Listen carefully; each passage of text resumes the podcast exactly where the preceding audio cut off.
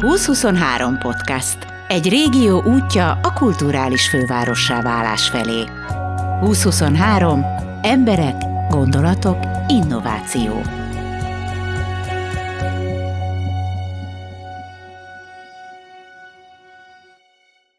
Rendhagyó terek, kőben és lélekben. Ugye milyen költői elhangzik? Most ez vagy azért van így, mert ezt a mondatot én találtam ki, vagy azért, mert Varga Ricsi, az EKF irodalmi és színházi programjainak kidolgozója megint összerakott valami nagyon különlegeset. Az első egyébként a Holt Szezon Fesztivál volt. Különösen figyeljetek az első premierre, az ugyanis szeptember 14-én lesz az Agórában, és nekem elsőre kihagyhatatlannak tűnik. Nekem több ismerősöm is van, aki azt szerint jár színházba, hogy elfér a lába, vagy nem. Meg fel kell öltözni, vagy nem Hogyha viszont sokan vannak, akik nincsenek felöltözve, akkor azok berzenkednek, akik szerint rendesen fel kell a színházba öltözni. Nyilván a rendhagyó terek az mindennek és mindenkinek az áthágásáról szól. Részben, igen, és részben nem, méghozzá azért, mert hogy a rendhagyó terek név alatt két dolgot is értünk itt az LKF projekt kapcsán. Az egyik, amikor ténylegesen a szószoros értelmében a rendhagyó térbe viszünk ki egy színdarabot, tehát nem klasszikus színházi térbe, hanem valami nagyon-nagyon furcsa helyre, ahol az ember mindenre számítana, csak arra nem, hogy ott színdarabot is elő lehet adni. A másik viszont, ebből, ebből lesz egyébként a több a másik értelmezése ennek a rendhagyó tereknek az pedig az, hogy, hogy klasszikus színházi környezetbe ugyan, de egy, egy ö, olyan darabot hozunk el, ami rendhagyó módon használja a színházi teret. Erre egyébként ebben a 2022-es programsorozatban rögtön két példa is lesz majd. Az egyik a rögtön nyitó előadás, a Budapest Bábszínház előadása lesz. Mm, akkor szerintem kezdjük ezzel, mert ez a, ez a kisebb szegmens. Tehát kezdjük a bábszínházzal, illetve a másik előadás, azt majd vedd utána. Jó. Szóval június 14-én, hamarosan uh, nyit a rendhagyóterek programsorozatunk. Az Agórában, itt Veszprémben az Agórában lesz a, a nyitó előadás. Tényleg ez egy klasszikus színházi tér, az Agóra nagyterme. Uh, azért is volt szükség erre egyébként, mert technikailag a darabnak a Budapest Bábszínház Apalánya című bábszínházi monodrámájának. Ez már magában egyébként egy izgalmas történet. Felnőtt bábszínházi monodráma, ráadásul 16 pluszos a, a darab. Tehát a technikai igények miatt is ö, szükség volt egy, egy ilyen színházi térre, de tényleg az a rendhagyó ebben a darabban, ahogy majd ők használják a, a színpadot, eleve leszűkítik, egy, egy ilyen pici dobozban, egy cellában játszódik az egész darab. Mi is egyébként leszűk, tehát ez a fizikai tér és a lelki tér leszűkítése az nagyon-nagyon jellemző lesz erre a darabra, és aztán utána, a darab után én nagyon bízom abban, hogy, hogy akkor viszont egy ilyen lelki, nem tudom, kitágulás és áradás történik majd meg. Um, Igazság szerint itt az apa báb vagy a gyerek? Jó, mindenki a báb. Igazából itt a Pallai Mara, színművésznő, ha jól emlékszem, 14 különböző karaktert formál meg majd. Lesz rendes báb, tehát hogy a, egy, egy klasszikus báb, amit mozgat, de ami az igazán extra egyébként itt, és a nagyon nagy ötlet ebben a produkcióban az az, hogy, hogy a, a, a, egy különleges, nagyon különleges anyagból, egy gyurmaszerű anyagból a, a vállain, a térdein, ilyen fásliszerű dolgok vannak marának, és ezek, ezek is ilyen arcokat mintáznak, és ezek is kvázi mindig valamilyen más karaktert testesítenek meg. Szóval nagyon-nagyon izgalmas, tényleg, hogyha jól emlékszem, akkor 14, de lehet, hogy több karaktert egyetlen egy színésznő formál meg, és az egy bábszínházi előadás egy cellában. Ha jól sejtem, akkor ez egy nem, nem egy ilyen hagyományos anya mosogat, apa főz sztori. Nem, ez egy második világháborús történet, egy holokauszt történet, tulajdonképpen a Varsói gettóban játszódik, ahol, ahol egy Iréna nevű nővér, aki egyébként tehát nem, nem is feltétlenül számít, hogy, hogy ki volt ő valójában, de ő tényleg élt, és az egész történet valós történet, de Hofer Kareszék a rendezője a darabnak, Hoffer Károly, ők is mindig ezt így kihangsúlyozzák, hogy nem az a lényeg, hogy tehát ők inspirálódtak ebből a történetből, de nem maga a valós történet a lényeg, hanem amit aztán azok a gondolatok és érzelmek, amiket tovább lehet fűzni ebből a történetből. De hát egy nagyon megrázó történetről van szó, hogy ez a nővér ott Varsóban több mint 2500 gyermeket mentett ki a gettóból úgy, hogy hát koporsokban mentette ki őket gyakorlatilag egy tetszhalotti állapotban e, kerültek a gyerekek, és akkor úgy menekítettek ki őket így a getton túra. Tehát ez, tehát ez igen, nyilván ez egy nagyon-nagyon-nagyon nagy felelősségtele van kérdésekkel. Mi van, hogyha nem sikerül egy, az ahogy számol elő, de közben mégis rengeteg gyereket megment, megérje, és ez csak, nem tudom, két-három kérdés volt abból a több százból, több ezerből, amit felvet egy ilyen dolog, és amit felvet egy olyan esemény, ami, ami ott mondjuk a második világháború volt, és az egész holokauszt, és ez pedig Pallai Mara mondta, hogy három éve játszák ezt a darabot, de talán ennyire aktuális még soha nem volt, mint most a Covid után és az ukrán-orosz helyzet kapcsán. Egyébként ez színészileg egy rettentő embert próbáló feladat. No, elképesztő. Elképesztő. Úgyhogy én nagyon-nagyon várom. Szerintem ez egy katartikus élmény lesz egyébként. Nagyon mélyről juthatunk, nagyon magasba, azt hiszem. Nézzük a másik előadást, ami ugyanebben a gondolatiságban fogant. A novemberi előadásunk november 8-án egészen pontosan a hangvillában lesz, a színházteremben megint csak klasszikus tér, viszont itt az élőkép társulat érkezik majd a Tarateknője című előadással, a sajtótájékoztatón is azt mondtam, hogy tényleg ilyet még szerintem így nem nagyon láttak az emberek, amit az élőkép társulat csinál, elég ritkán játszanak egyébként Magyarországon főleg, ők nemzetközi, a nemzetközi porondon talán ismertebbek. Sok fesztivált például az ő, darabja, az ő darabjaikkal nyitnak meg. Ez inkább képzőművészet vagy a képzőművészetnek és a színháznak egyfajta ilyen szerelem gyermeke, amit, amit ők csinálnak. A taratechnője ráadásul egy ilyen távol-keleti filozófikus vallásokból, buddhizmusból, és a buddhista tanokból és történetekből építkező előadás, tehát mert ez is egy nagyon különleges élőzene van alatta, tradicionális távol-keleti hangszerekkel, és ez egy nonverbális darab egyébként, tehát nincsenek szövegek, hanem, hanem ilyen mindenféle furcsa, színes anyagokba öltözve egy teknős béka páncélját megformázó nagy díszletelemmel a színpad közepén a, kibe járkálnak ezek a, az alakok, karakterek, a színészek, és Tara istennőnek a különböző megnyilvánulási formáit játszák el a szereplők. Tehát, hogy ez, ez, ez nagyon erőteljesen a képzőművészet, és mondjuk így a, a, a távol-keleti színházi mintákra épülő előadás lesz, tehát szerintem abszolút kuriózum. Soha nem játszottak ők még Veszprémben, de, de még egyszer mondom, ők azért, tehát őket Magyarországon is elég ritkán lehet elcsípni, úgyhogy szerintem ez egy nagyon-nagyon különleges alkalom lesz a novemberi.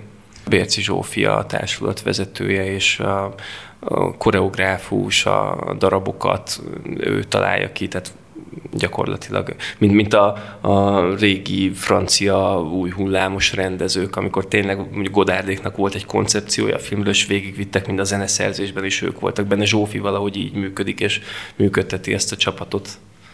Bár mondjuk speciál a Godáról volt az a sztori, hogy megkérdezte, hogy te ezt egy régi típusú rendező, hol van rakná ezt a lámpát ide, akkor rakjátok oda. hát azért nem mindig volt ez annyira átgondolt, de végén úgy nagyon úgy tűnt, nagyon felkeltetted az érdeklődésem, viszont nézzük azokat az előadásokat, amik leginkább a, a helyek, ahol eljátszák, azok a különlegesek. A második előadásunk a júliusi uh, farkasgyepű mellett egy erdőben uh, lesz majd. Ez az Amargan Színházi Társulatnak a Sárkány című előadása. Ráadásul ez egy ős bemutató, uh, méghozzá egy nagyon különleges ős bemutató, mert ugye rendhagyó terek programsorozat, és egyébként ugye az EKF általában próbálja ösztönözni ugye a közösségi bevonást, hogy a, hogy a, közönség ne csak nézője legyen egy darabnak, hanem, hanem esetenként, vagy hogyha lehet kapcsolódjon be, legyen szerves részese, alkotója a darabnak. A, a, az Amargant társulat Sárkány című darabja így készült. Vannak profi színészek a társulatban, viszont a csapat másik fele helyi lakosokból, környékbeli lakosokból áll. Együtt írják a darabot. Volt, volt a, a, az alapkoncepció, ugye a Szent György történet, de a Szent György történetnek és a sárkányal való küzdelemnek is egy átvittebb, szimbolikus értelmezése, hogy a bennünk élő sárkányok, a mai aktuális mindennapi problémáink mind sárkányok, az ezekkel való megküzdés a, a fő téma. Ezen gondolat mentén kezdtek el együtt dolgozni ott a helyiekkel és a színészekkel, és együtt írják a szövegkönyvet ezek a, a, az alkotók, a szereplők, és végül ezt ugye pont most a múlt heti sajtótájékoztatón mondta Eli és Lénárd, Leo, a társulat vezetője, hogy hát úgy alakult a dolog, hogy, hogy ez egy vígjáték lesz. De hogy nem, ő, ő egyáltalán nem, nem ezt, nem ez volt a célkitűzés, bár nem volt igazából, mert nyilván ez alakítja magát, ez a a történet és a, és a munka alakítja a darabot, de hogy azért arra nem gondolt, hogy végjáték lesz ebből, hanem egy, inkább egy ilyen pszichó, kemény, drámaibb, nehéz, súlyos darab, egy erd, sötét erdőben, és ehhez képest most úgy állnak, hogy, hogy vígjáték, és hogy, hogy azért vígjáték, mert hogy, hogy az alkotó munka során valahogy mindenkiből ez a vágy, jött, hogy ők, ők szeretnék egy kicsit jól, jól érezni magukat, hogy annyi minden nyomasztó dolog történik mostanában, és hogy még akkor ez is itt a démonaink és a sárkányaink, és hogy,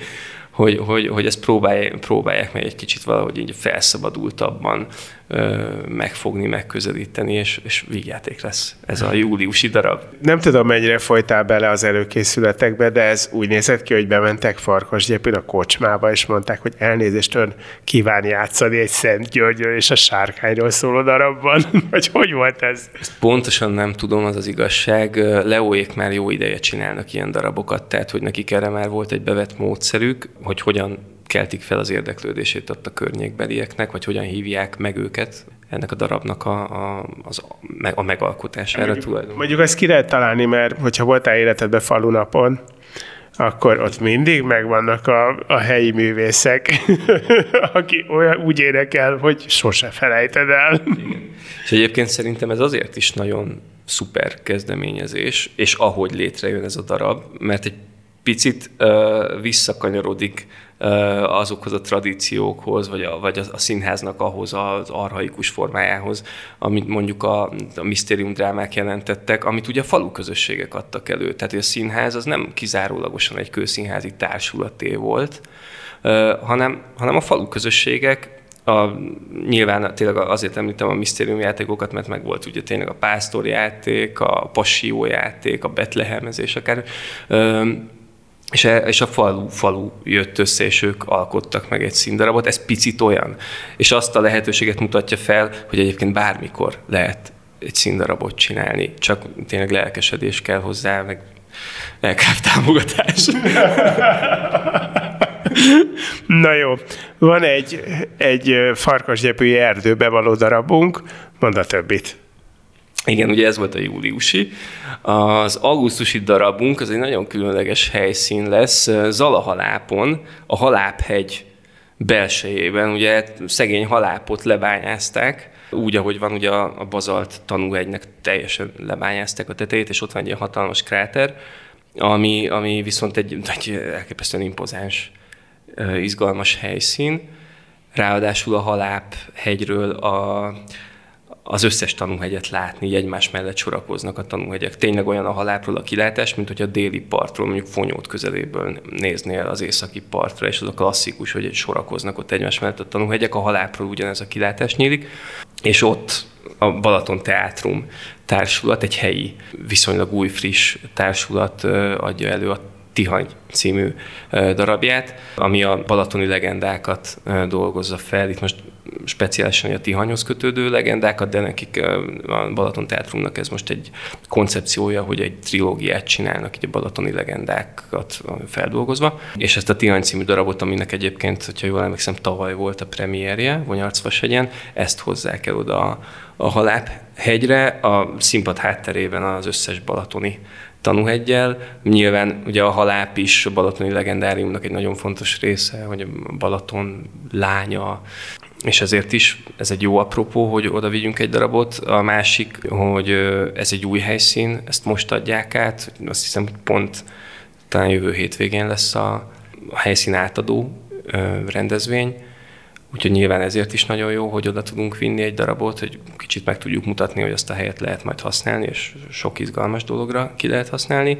A másik pedig, ami szerintem fontos ennél a, a darabnál, ugye az augusztus 23-án lesz egyébként, szinte egy keddi nap, minden előadás kedden van, hogy ez egy családi program. Mit tudunk erről a Balaton Teátrumról? Itt az a koncepció, hogy helyi amatőrök játszanak benne, vagy pedig az a koncepció, hogy a leköltöző művészek alakítottak egy társulatot? Mondanám, hogy a helyi amatőrök a jobb megközelítés, de egyáltalán nem amatőrökről van szó, tehát itt sok színházi tapasztalattal rendelkező fiatal, dolgozik a társulaton belül. Én láttam is ezt a darabot, és tényleg nagyon-nagyon nagy élmény volt, mert mert ezek a fiatal színészek tényleg úgy játszanak, hogy átüt, át, süt belőlük, hogy, ők, hogy ezt ők imádják, hogy lelkesedésből csinálják, és, és nagyon-nagyon jó érzés volt tényleg látni, látni az ő darabjukat. Tehát színházi tapasztalattal rendelkező fiatalok az egyik blokk, a másik, ugye Iváncsi Zsolt vezeti ezt a társulatot, és Zsoltnak egy, egyfajta missziója, hogy a hátrányos helyzetben lévőket segítse, és ők csinálják a csinálnak egy szeretett színházat, ahol állami gondozott gyerekek, gyerekekkel csinálnak színdarabokat, akkor itt a Balaton Teátrumban itt többször van, hogy, hogy különböző fogyatékkal élő fiatalokat vonnak be a darabokba. Jelnyelven, tehát hogy van, van egy olyan része a darabnak, ahol jelelnek a, a színészek, úgy énekelnek el egy dalt, hogy közben jelelnek, szóval ez a, ez a fajta érzékenyítés, ez nagyon erősen benne van itt a darabokban. Biztos van még neked a tarsajodban még darab? Van, mert hogy még csak augusztustán jártunk, ugye, tehát jön, jön a szeptember. Szeptemberben, szeptember elején, hatodikán még hozzá, Veszprémben a Lovasi László Gimnázium tornacsarnokában lesz az előadás. Fabacsovics Lili Hogyan írjunk Happy Endet című darabja, ami a 20-as és a, és a 30-as évei elején járó generációnak a, az életbe lépése és az azzal járó problémák, kihívások. Ez az, amiről így a darab alapvetően szól. A Lili oda járt? A Lili oda járt, igen, tehát egy abszolút neki hazai pálya. Tehát ugye igen, egy, egy helyi helyi, alkotó, helyi kötődésű alkotóról van szó, aki most már országosan is nagyon szép sikereket ér el, és azért nagyon jó, hogy kérdezett, hogy a Lili oda járt el, mert hogy akkor beszéltek arról, hogy ez is egy célja a rendhagyó tereknek, hogy azokat a fiatal színházi rendezőket, színészeket, szakembereket, akik valamilyen módon a régióhoz vagy Veszprémhez kötődnek, országosan már ismertek, tehát tényleg abszolút minőségi produkciók kerülnek ki a kezeik alól, hogy őket be tudjuk mutatni itt a hazai terepen, Veszprémben és a régióban. És ezért van itt most velünk 22-ben Favacsovics Lili, és majd 23-ban ezért érkezik, ez most egy ilyen spoiler. Ó, hogy hatal. Tehát Óhorváth Sári, aki, aki rengeteg díjat nyert már, és, és 23-ban egy, egy premier darabbal, egy ős bemutatóval jön majd vissza hozzánk. De most írja? Most írja, igen. Mi van még?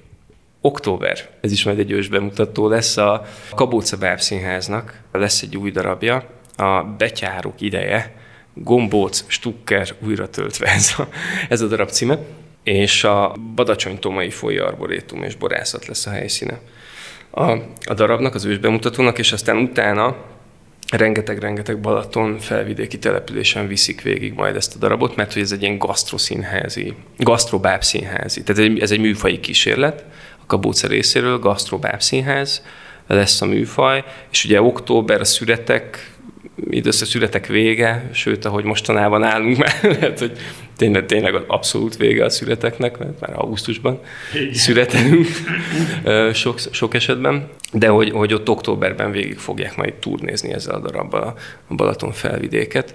Így elsőre azt éreztem, hogy nyilván azért kell ilyen helyen bemutatni, mert ez a darabhoz inni kell, de, de akkor jó kis darab lesz. Igen, de inni is lehet közben, sőt. Végére értünk, vagy van még?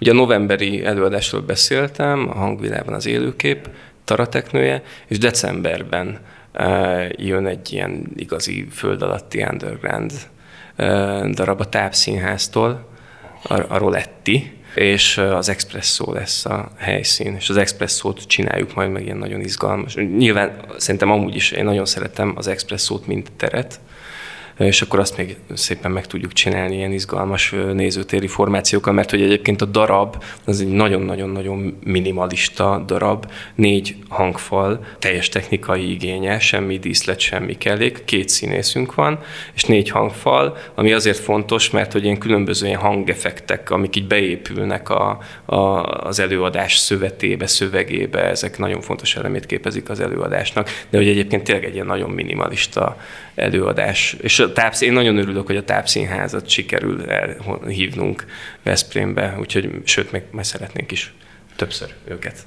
Hmm, hát mondjuk te végtelenül fiatal vagy, tehát nem lehettél ott, amikor ők elkezdték ezt a tilos azába, de az is egy, az is egy nagyon minimalista helyszín volt, ahol ők először játszottak. Ki lesz a két színész, aki dolgozik? Két színészünk, Jankovics Péter és Szabó Zoltán lesz, és egyébként Dézsi Fruzsi, Dézsi Fruzsina a produkciós vezetője a, a darabnak.